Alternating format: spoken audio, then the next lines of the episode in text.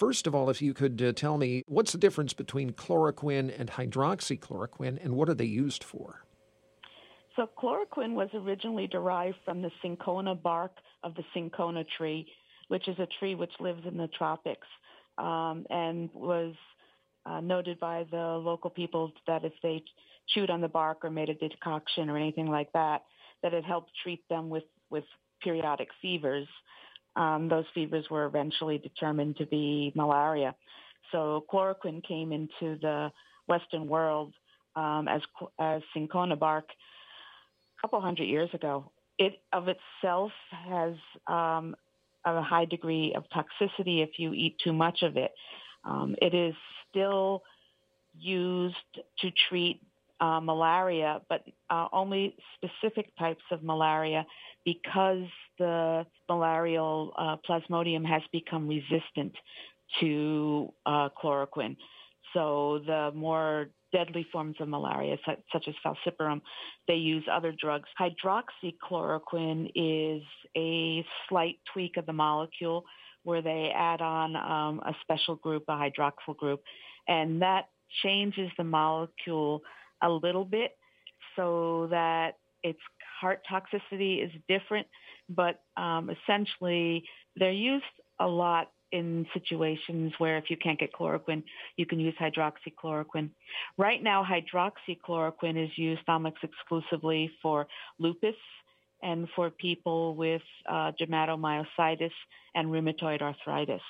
Um, it does have some immunomodulating effects, and some of that is, is some of the basis of why people are looking at it. Yeah, I was uh, going to ask about that. Uh, why are some doctors prescribing these drugs to treat COVID 19? Well, um, when this started out, everybody did a mass search for is there anything out there that might be useful. There is some earlier evidence that chloroquine and hydroxychloroquine may have been useful in the SARS coronavirus um, outbreak in vitro, and, and that's what triggered their approach to start using it. There are a, a couple mechanisms of action that look interesting when you look in, in the test tube or in cell culture uh, about the way that it it prevents binding of the um, virus to the to the cells and alters the way it, it works in the cell.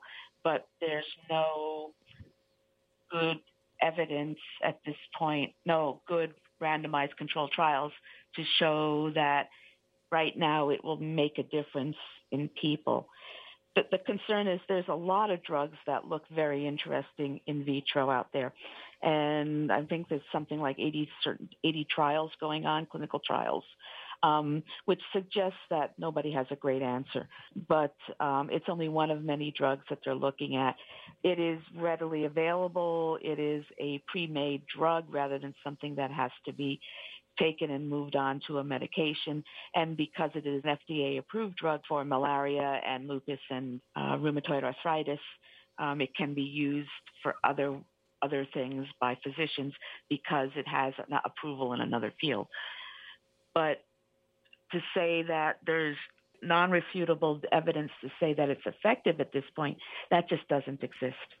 Right, uh, because uh, there are some clinical trials uh, that are going on. Uh, as I understand it, uh, China, mm-hmm. where the pandemic began, is conducting uh, clinical studies on combining hydroxychloroquine with the antibiotic azithromycin. But right. that that could be deadly, though, couldn't it?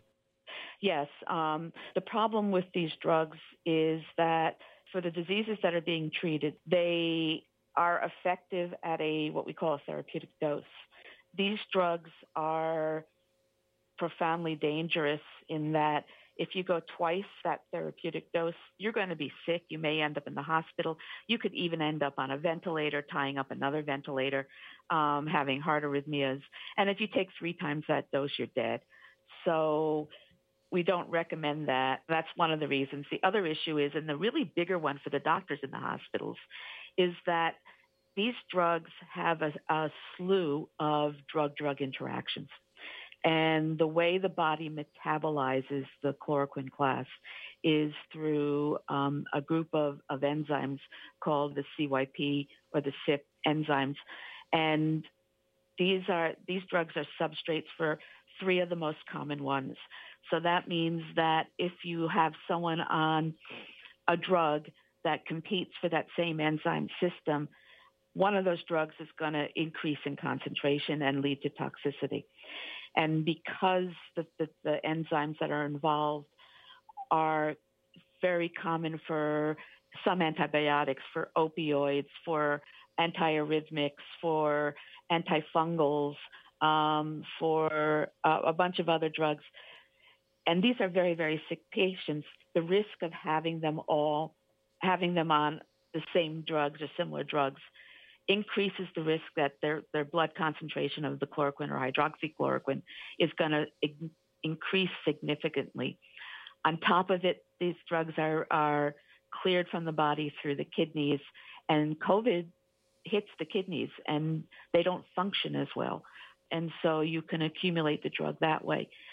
So that's a major reason for the in hospital. The out of hospital is is that the dosing is tricky and, you know, if you're taking anything else, are you at risk? Who should not take these drugs? Anybody who has a heart condition, anybody who has a conduction abnormality, um, so that they've been told that they, you know, have a slow heart rate or a heart rate that speeds up. People who are on certain antibiotics, such as levofloxacin or or that class of drugs, anybody who is taking amiodarone for their abnormal heart rate, anybody who is on uh, an opioid um, because it can kick it up, and that includes buprenorphine. Um, there are some antidepressants that come in through this. So ideally, nobody should take this drug unless somebody can run a drug interaction profile on them. Um, if they have a history of lightheadedness, dizziness, they should not take it. If they have kidney disease, they should not take it. Anything you want to add, doctor? I would leave this to the physicians where they can be monitoring um, the heart rhythm. If you decide to do this, um, which I don't advise, without a doctor's supervision, and then if you get any nausea or vomiting or diarrhea, lightheadedness, tremor, can't think straight, hallucinate, have feelings like you're going to pass out, anything, you need to either immediately call the, the poison center or seek medical care because when the toxicity hits, um, it is a sudden and severe cardiac toxicity.